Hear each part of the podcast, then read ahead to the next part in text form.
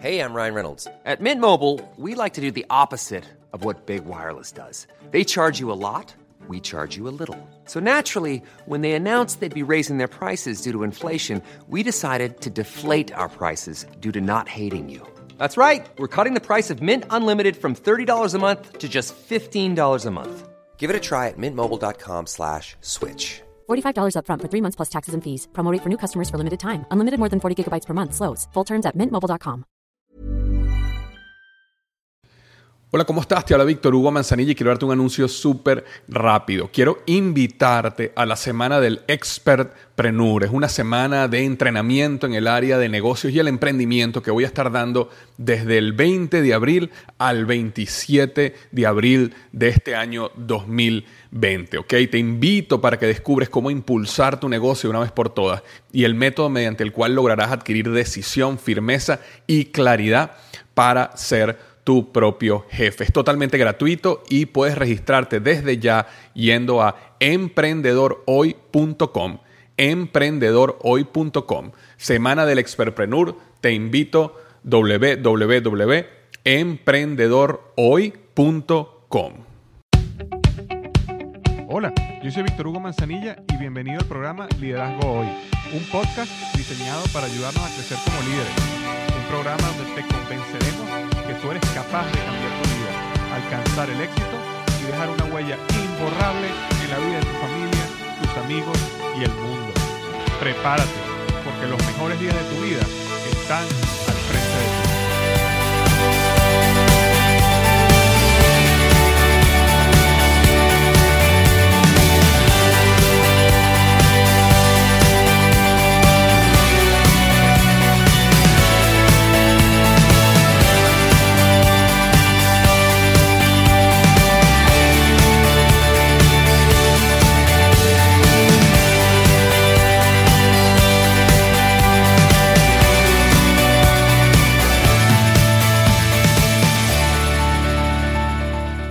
Hola, ¿qué tal? Bienvenido al episodio número 112 del podcast Liderazgo Hoy. Y el tema de hoy, cómo eliminar el miedo en tu vida. Cómo eliminar el miedo en tu vida. Hace, hace un tiempo hice un podcast que fue uno de los más exitosos que se llamaba 5 estrategias para evitar que el miedo te detenga. Y voy a estar eh, nombrando algunas de ellas eh, en unos minutos, pero también hubo algo que pasó este fin de semana. Estaba en una reunión, pasé todo el día con uno de, eh, las personas, llamo mis mentores virtuales, aunque no es mi mentor real, es una de las personas donde leo muchísimo y lo sigo muchísimo. Su nombre es Rob Bell eh, y él vino a Miami a dar una conferencia todo el día y bueno, allí estuve y hablamos bastante del miedo, una oportunidad de hacer preguntas y respuestas y tuvimos una conversación del miedo y dijo algo que realmente me impactó muchísimo y este, quería compartirlo contigo hoy. Entonces hoy vamos a estar hablando de cómo eliminar el miedo en tu vida. Ahora, antes de comenzar, como hago cada semana, quiero rápidamente leer la reseña de la semana de mi podcast Liderazgo Hoy.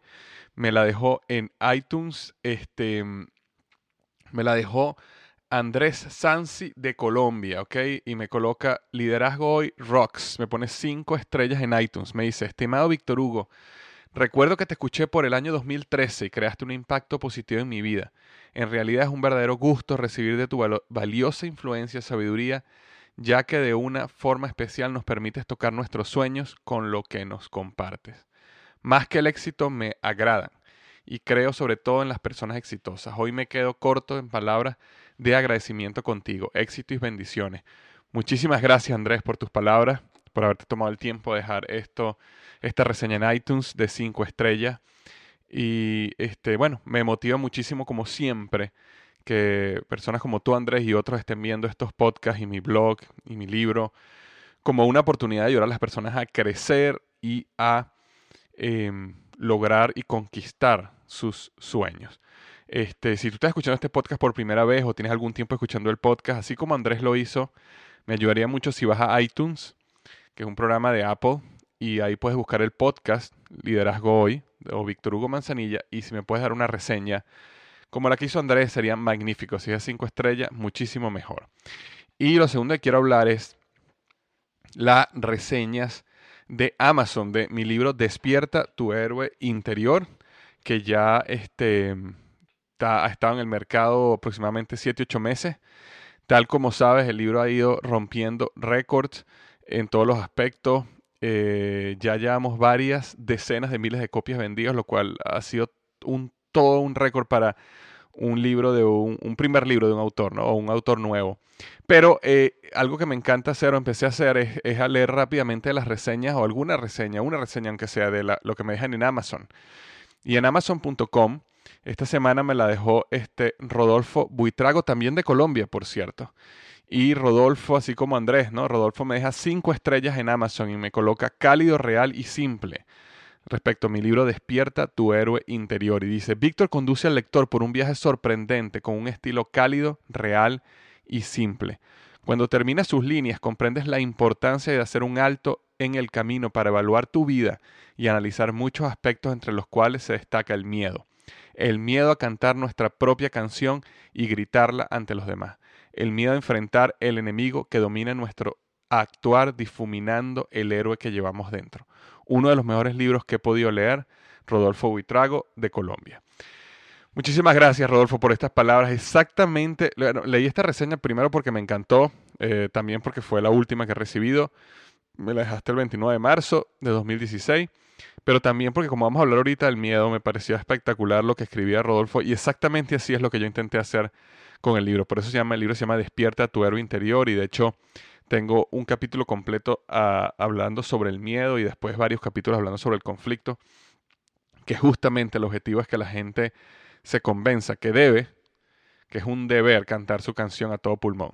¿ok? Porque para eso estamos aquí en la vida, para cantar nuestra canción. Así que muchísimas gracias, Rodolfo. Y si tú que estás escuchando este podcast ya leíste el libro Despierta tu héroe interior, este, algo que me ayudará muchísimo, pero muchísimo es que vayas a amazon.com y me dejes una reseña honesta del libro. Hasta el momento que estoy grabando esto, llevamos 88 reseñas, de las cuales 85 son 5 estrellas, 2 son 4 estrellas. Este, y de verdad estoy súper, súper contento. 97% de las reseñas son 5 estrellas, 2% de las reseñas son 4 estrellas. Y eso es lo que quisiera. Si te parece un libro 5 estrellas, si te parece un libro, un libro 4 estrellas, que pongas tu reseña honesta en amazon.com porque eso me ayuda muchísimo a que el libro siga creciendo en los rankings y las personas que no me conocen logren ver el libro por ahí y eh, comprarlo, ¿ok? Este, bueno, comencemos con el tema de hoy, ¿ok? El tema de hoy es eh, cómo eliminar el miedo en tu vida. Como estaba comentando hace un minuto, yo eh, hice un podcast y un artículo hace un tiempo que se llamaba Cinco estrategias para evitar que el miedo te detenga.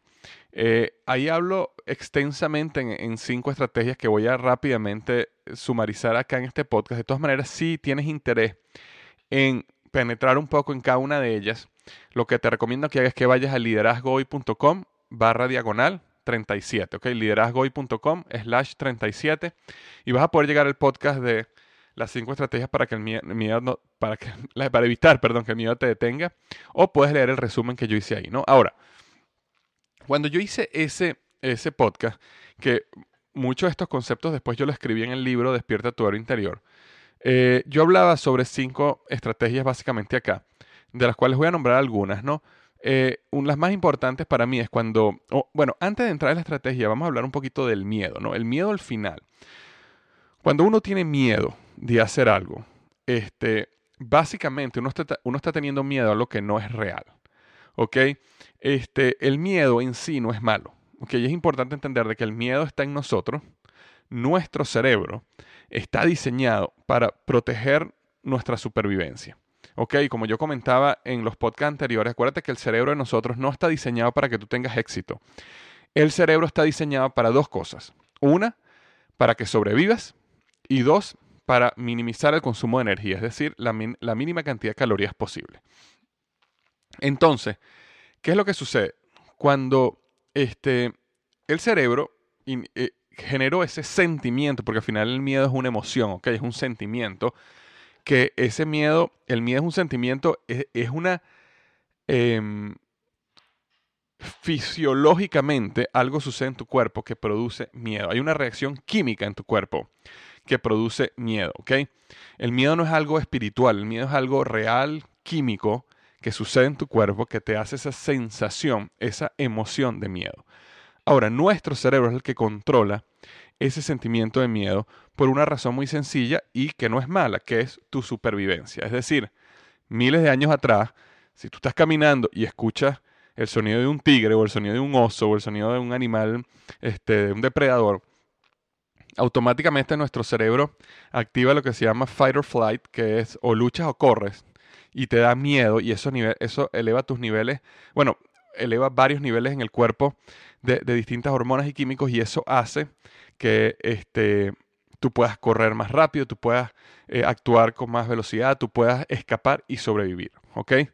Eh, si tú eres una persona, un niño desde joven, eh, muy pequeño, toca el fuego y se quema, automáticamente el cerebro registra que eso es malo y cuando te acercas al calor, te acercas al fuego, él genera ese sentimiento de miedo para protegerte de que no vayas a morir y quemado.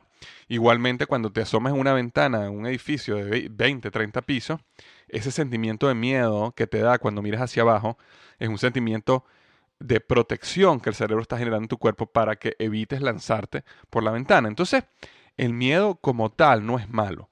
El problema está que nosotros hemos llegado a un punto donde el miedo empieza a controlar nuestras vidas y vivimos nuestras vidas basadas en el miedo.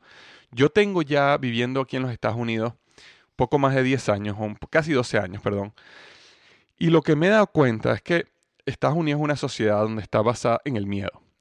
Eh, el, cuando te pones a ver la televisión y los comerciales, yo, yo trabajé, este, tengo trabajando ya 12 años y de los cuales 7 han estado en el área de mercadeo, donde comencé desde asistente de marca hasta actualmente soy director este, de una Fortune 500. Este, y durante todos mis años de mercadeo, donde tuve la oportunidad de estudiar los modelos de mercadeo, los comerciales de otras compañías, cómo utilizan compañías para vender y la mayoría de ellas utilizan el miedo, el miedo como, una, como un arma para hacer que la gente vaya y compre su producto. Si tú sales allá afuera cuando tú llegas a Estados Unidos, ¿qué es lo primero que te dicen? Oye, necesitas un seguro en tu casa por si acaso se incendia. Entonces tú te compras el seguro en tu casa. Después, bueno, pero también tienes que tener un seguro en caso que te metan y se roben tus cosas. Te dan miedo, entonces también tienes el seguro para que si se mete alguien en tu casa y te roben tus cosas, estés protegido. Pero entonces después te dicen que si tú tienes algún amigo en tu casa algún día y resulta que él está comiendo en tu casa porque tú lo invitaste y se cae, entonces también necesitas un seguro porque él te puede demandar y con esa demanda puedes perder tu casa. Y si alguien está caminando en la acera que está frente de tu casa y nevó ese día y tú limpiaste mal la acera y esa persona se cae, te puede demandar y entonces al final puedes perder tu casa, tu carro, tu vida. Pero no solo eso, que si tú estás manejando y chocas y chocas por error y es tu culpa y chocas a otra persona, otra persona te puede demandar. Entonces al final todo el mundo de los seguros en los Estados Unidos es un mundo del miedo. Ojo, hay que tener seguros, es importante tener seguros, es importante protegerse. Pero si tú te das cuenta, los mensajes son siempre de miedo. Buscan cómo, con miedo, hacer que tú tomes una decisión financiera o una decisión de negocio para que, este, bueno, ellos ganen lo que quieren ganar.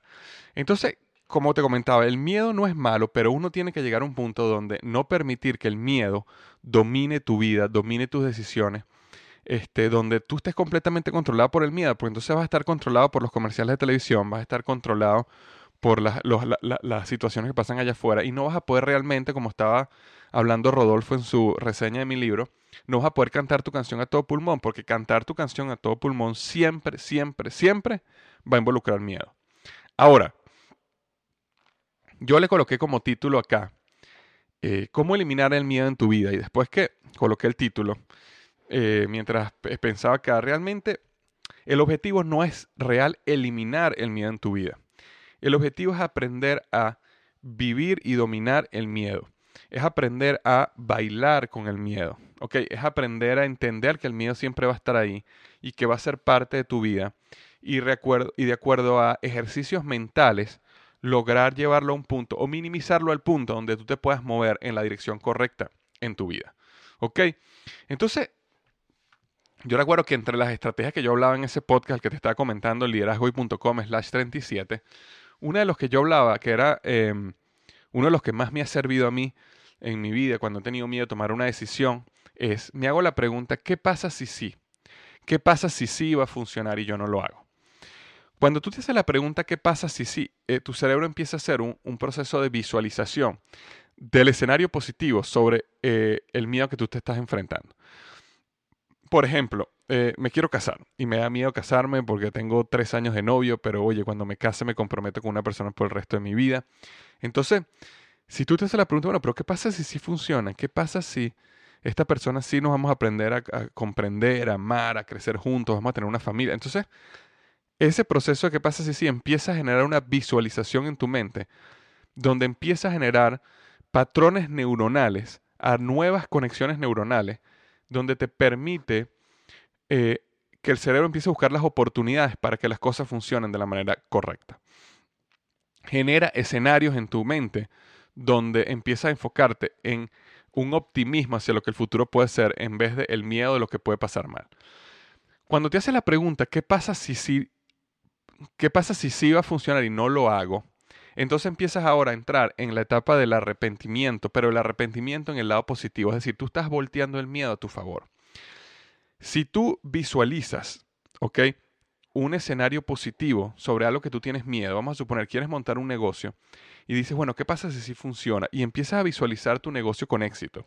Empiezas a visualizar que tienes muchísimos clientes, que tu organización está creciendo, que estás vendiendo más de lo que esperabas que gracias a, los ingresos, a los nuevos ingresos financieros que estás teniendo, te mudaste a una casa más bonita, tienes un carro más seguro, tu familia la estás mandando a una, no sé, unos mejor, un mejor colegio, una mejor universidad, eh, no sé, tienen más tiempo libre para disfrutar como familia. O sea, empiezas a visualizar ese escenario positivo.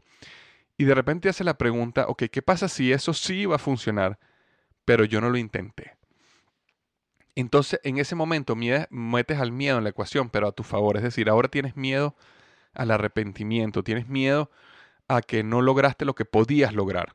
Muchas veces las personas, o no muchas veces, en realidad la mayoría de las personas tienen más miedo a perder que a ganar, ¿ok? Eh, que deseo a ganar. Es decir, las personas tienen más miedo a perder algo que el deseo de ganar algo. Y eso está comprobado por múltiples eh, investigaciones eh, científicas donde a las personas que les ofrecen que hagan algo por ganarse algo, eh, lo intentan menos veces que las personas que le dicen, haz esto o si no vas a perder algo. Siempre que alguien va a perder algo, eh, tienen como que actúa mucho más rápido. Entonces, cuando tú haces ese ejercicio de visualización, ¿qué pasa si va a funcionar? Y luego dices, ¿y qué pasa si yo no lo hago? Entonces es como que te, te, lo ganaste de alguna manera, pero te lo quitaron. Entonces esto, eso hace que el miedo básicamente, eso minimiza el miedo y eso te da el coraje y la fuerza para moverte hacia adelante y estar seguro de no arrepentirte, porque justamente como yo digo en mi libro Despierta tu héroe interior, yo prefiero mil veces intentar y fracasar, es decir, porque intentar fracasar siempre uno aprende, que nunca intentar y llegar al final de mi vida y preguntarme qué hubiera pasado si lo hubiera hecho. Es mucho mejor llegar al final de tus días y decir, todo esto yo lo intenté y lo intenté y lo intenté, y estas cosas no las logré, en estas fracasé, en estas aprendí, estas sí las logré, pero tienes un portafolio de intentos que llegar al final de tu vida y decir, nunca intenté nada de lo que yo soñé y qué hubiera pasado en mi vida si lo hubiera intentado. Entonces, esa es una, una parte de la estrategia que yo hablo en ese, en ese podcast y en ese episodio. También otro es que yo me hago la pregunta, ¿qué pasa si no? Ok, ¿qué pasa si no funciona? Y yo me hago esa pregunta, no para, no para empezar a poner en mi mente escenarios negativos, ok, eh, donde, donde todo va a salir mal, sino más bien para empezar a detectar cuáles son esos potenciales talones de Aquiles en mi plan. Es decir, si yo, si mi plan, por ejemplo, es, que yo voy a renunciar a mi trabajo para comenzar este negocio mañana, voy a renunciar hoy para comenzar este negocio mañana, y yo tengo dos meses guardados en una cuenta para sostenerme, y yo me empiezo a preguntar, ¿qué pasa si no funciona? Entonces, bueno, en dos meses me quedo sin dinero. Y entonces, bueno, si me quedo sin dinero en dos meses, ¿qué puedo hacer para minimizar ese riesgo? Y entonces me pongo a pensar, digo, bueno, a lo mejor no renuncio mañana. A lo mejor lo que puedo hacer es trabajar tres meses más, minimizar mis gastos y ahorrar un poco más de dinero. A lo mejor lo que puedo hacer es, en vez de trabajar tiempo completo, trabajo medio tiempo y empiezo a hacer mi negocio medio tiempo durante un año, para entonces minimizar el riesgo de que no funcione. A lo mejor lo que puedo hacer es simplemente retrasar mi proyecto por nueve meses y trabajo y ahorro. Este, o a lo mejor lo que puedo decir es, bueno, arriesgarme y hacerlo, pero por lo menos estoy consciente de que eso puede pasar. Entonces, cuando tú haces la pregunta ¿qué pasa si no? Tú te la haces con el objetivo de empezar a crear planes de acción alternativos cuando las cosas no sucedan como tú esperas. Porque te voy a decir algo, las cosas no van a suceder como tú esperas. Rara vez en mi vida todo ha sucedido como yo espero. De hecho, siempre hay barreras, caídas, golpes, cosas que no salen como uno esperaba. Entonces es importante uno siempre tener planes alternativos de acción si las cosas se tardan un poco más o no salen. Cuando uno tiene planes alternativos de acción, es una manera de minimizar el miedo.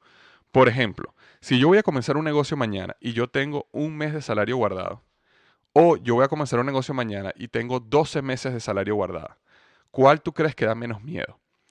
E, evidentemente, si tú tienes 12 meses de salario guardado en una cuenta bancaria, eso te va a dar menos miedo que si tienes un solo mes. ¿Ok?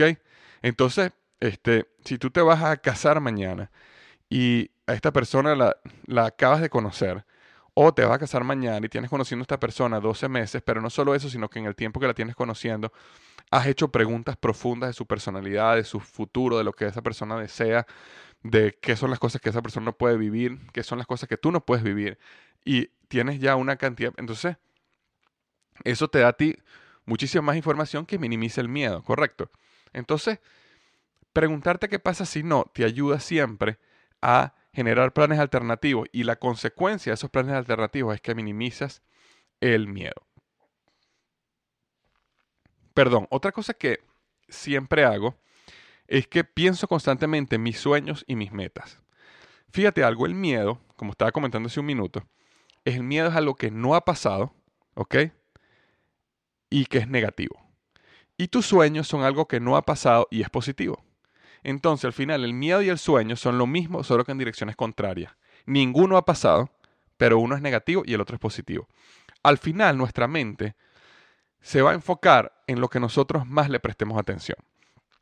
Los patrones neuronales que se van a crear en nuestro cerebro, físicamente nuestro cerebro se va a moldear, ok, va a tomar una forma distinta, se van a crear conexiones neuronales únicas dependiendo en qué te enfoques tú. Si tú te enfocas todo el tiempo en tus sueños, en el futuro, en el optimismo, en lo que puedes lograr, si tú sales y tocas tu sueño, si tú sales y vives tu sueño, si tú piensas en tus sueños, si tú lees una afirmación positiva, si tú escribes tus sueños y tus metas en un papel y las lees constantemente, empiezas a crear patrones neuronales que empiezan a modificar tu cerebro de una manera que tu cerebro va a buscar siempre las oportunidades para lograr el objetivo que quieres lograr.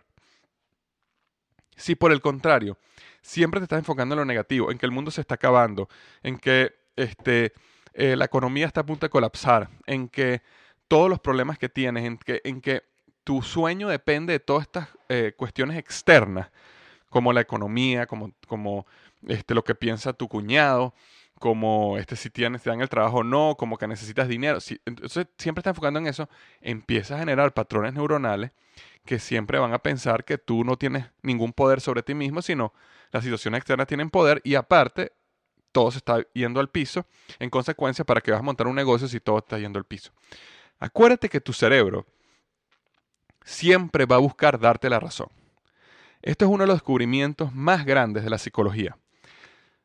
Si tu cerebro, si tu cerebro buscara contradecirte cuando dices algo negativo, nosotros nos volveríamos locos como un sistema de autobalance, como un sistema automático.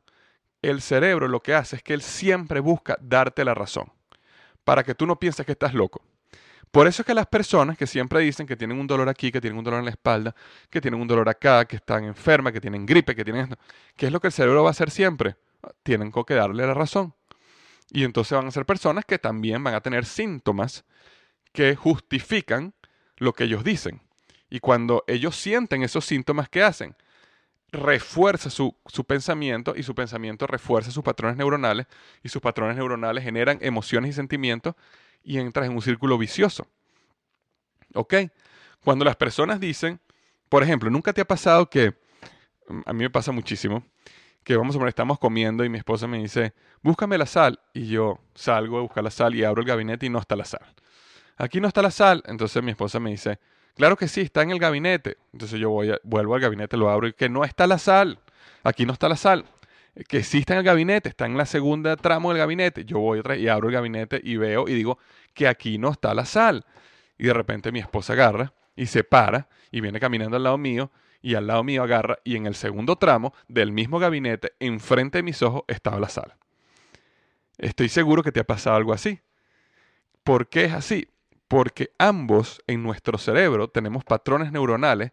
El de mi esposa está diciendo, yo sé que la sala está en el tramo número 2, yo la vi ahí y ahí es donde está. ¿Y qué es lo que está diciendo mi cerebro? Está diciendo, ahí no está la sal.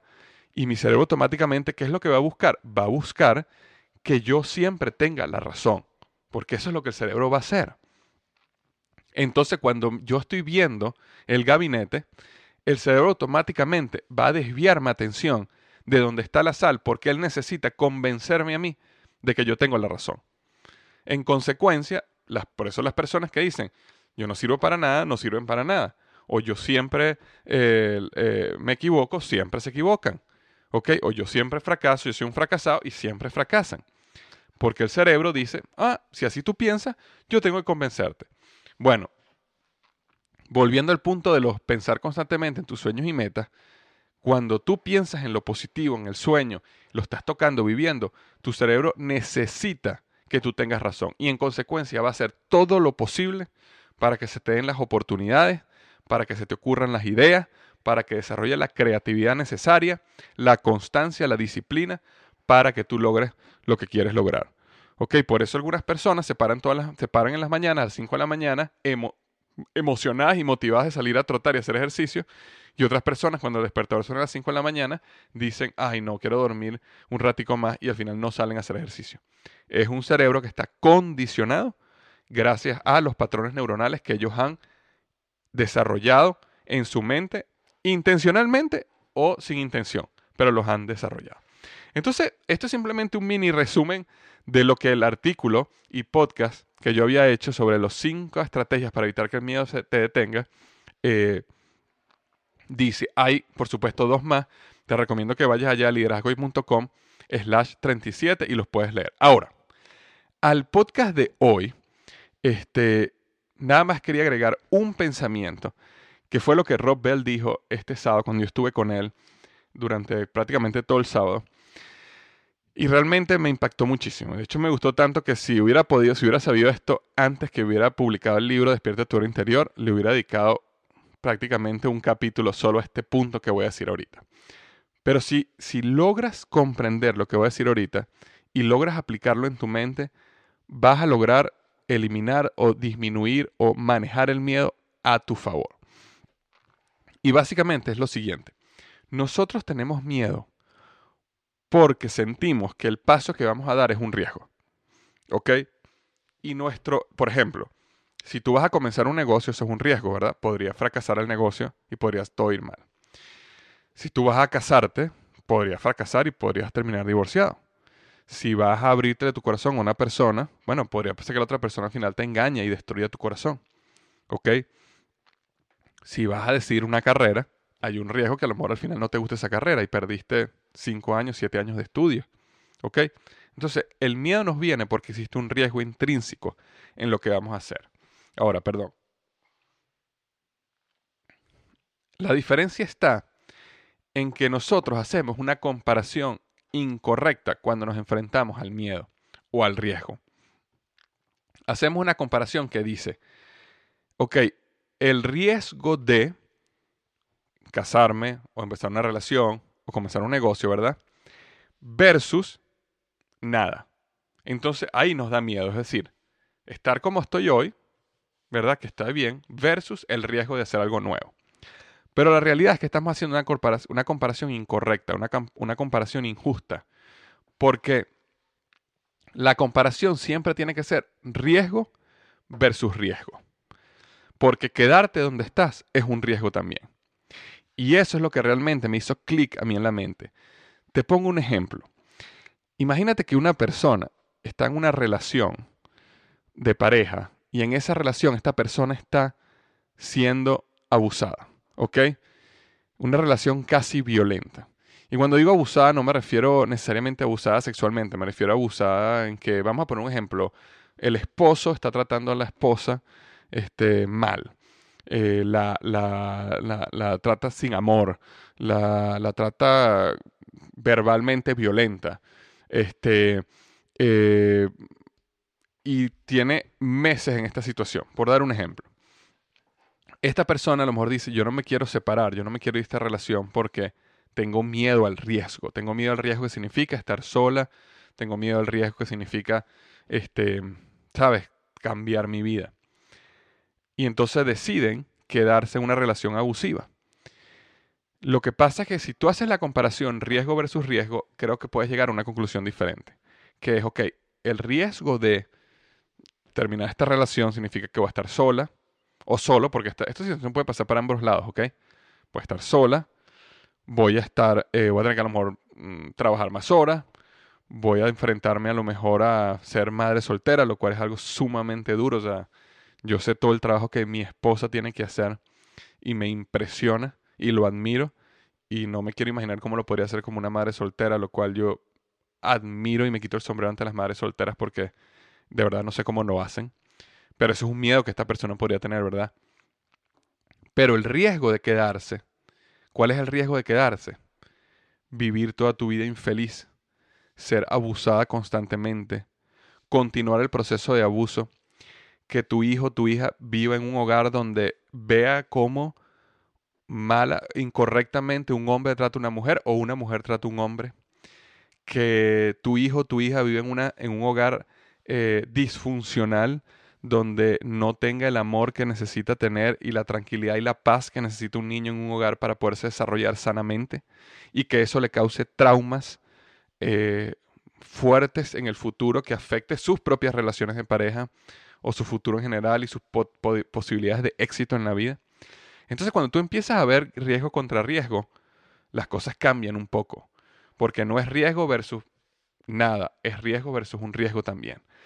Otro ejemplo, por ejemplo, es si tú, vamos a suponer que tú vas a comenzar un negocio y estás ahorita en tu trabajo y dices, oye, yo estoy, o sea, quiero montar un negocio porque realmente mi trabajo no me llena, estoy aburrido, realmente los lunes, odio los lunes, odio tener un jefe, pararme todos los lunes en la mañana, me da rabia, cuando llegan los viernes estoy feliz y, y al domingo a la noche estoy otra vez deprimido. Entonces quiero comenzar mi propio negocio, quiero hacer que mi... Y entonces piensas, bueno, si yo comienzo mi propio negocio voy a tener que renunciar y entonces eso me da miedo por el riesgo de que el negocio a lo mejor no funciona, necesito dinero, tengo una familia, tengo hijos que darle de comer. ¿Qué puede pasar si todo sale mal? Versus, bueno, quedarme en mi trabajo. Pero quedar de tu trabajo también es un riesgo. Y entonces tienes que empezar a preguntar, ok, ¿cuál es el riesgo de estar en un lugar donde no tienes pasión?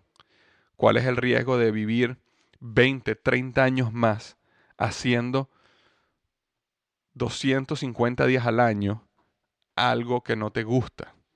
los mejor momentos de tu vida, donde nada más tienes una, no hay otra, ¿cuál es el riesgo de dedicar tu vida a algo que no te apasiona, que no te gusta, donde te tratan mal, donde te pagan mal? Estoy exagerando un poco, pero eso, esas son situaciones reales así de personas hoy en día. ¿Qué puede ser para tu vida y tu salud mental y física vivir toda tu vida en una situación de estrés, de frustración y de depresión porque no te gusta lo que haces todo el tiempo? ¿Podría eso disminuir tus años de vida? ¿Podría eso aumentar tu presión arterial? ¿Podría eso aumentar las probabilidades de que te dé un ataque cardíaco, un problema este, cardiovascular? No sé, pero existe ese riesgo. Entonces, cuando lo piensas así, te das cuenta que el riesgo, también hay un riesgo en quedarte. Entonces, el punto principal que quería hablarles hoy es que es muy probable que tú tengas un miedo a un paso que tienes que dar. Porque la mayoría de nosotros siempre estamos, especialmente si estás escuchando este podcast y sigues este tipo de blog, que eres una persona que está buscando algo más de la vida, está creciendo. Y la consecuencia de una persona que está creciendo es que siempre está enfrentando nuevos riesgos. Entonces, tú que estás escuchando esto, es muy probable que hay algo, algún paso que tú tienes que dar. Bien sea una relación que tienes que comenzar, una relación que tienes que consolidar, o a lo mejor una relación que tienes que terminar. Bien sea que es un proyecto que tienes que comenzar o un proyecto que tienes que eliminar. Bien sea un trabajo que tienes que comenzar o a lo mejor un trabajo que tienes que irte. No sé, pero cada uno de nosotros tiene un paso que sabe que tiene que dar pronto. Entonces, cuando te estés enfrentando a ese paso que te empieces a llenar del miedo, pregúntate, ¿cuál es el riesgo de dar el paso pero también cuál es el riesgo de no hacerlo. ¿Cuál es el riesgo de vivir la vida que no quiero vivir? ¿Cuál es el riesgo de moverme como yo digo en mi libro, el mundo ordinario? ¿O cuál es el riesgo del status quo? ¿Ok? Donde básicamente siento que no siento miedo, básicamente cancelo el miedo, pero por un precio muy alto, que es el precio de vender mi vida, ¿ok? Al mejor postor.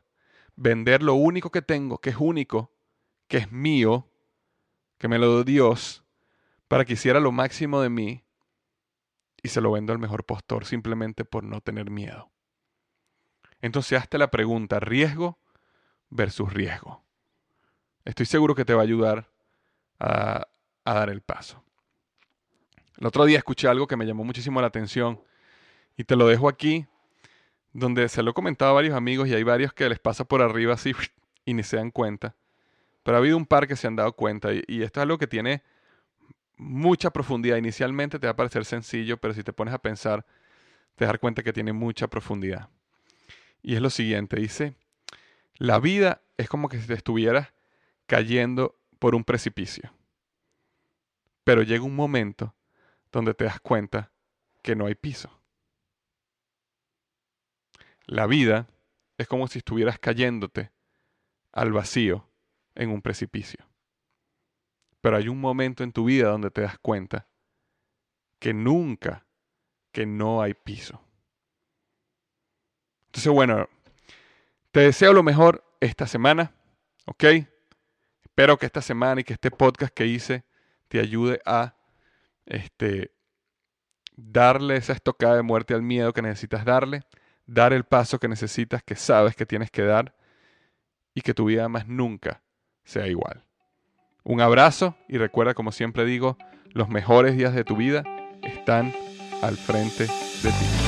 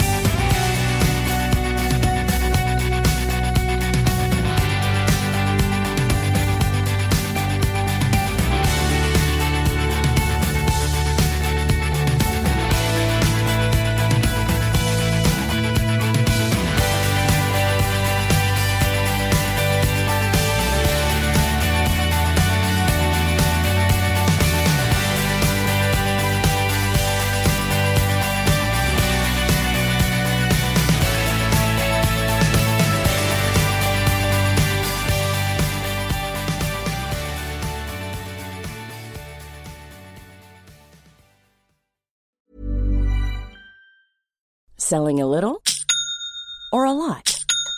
Shopify helps you do your thing however you cha-ching. Shopify is the global commerce platform that helps you sell at every stage of your business. From the launch your online shop stage to the first real life store stage, all the way to the did we just hit a million orders stage.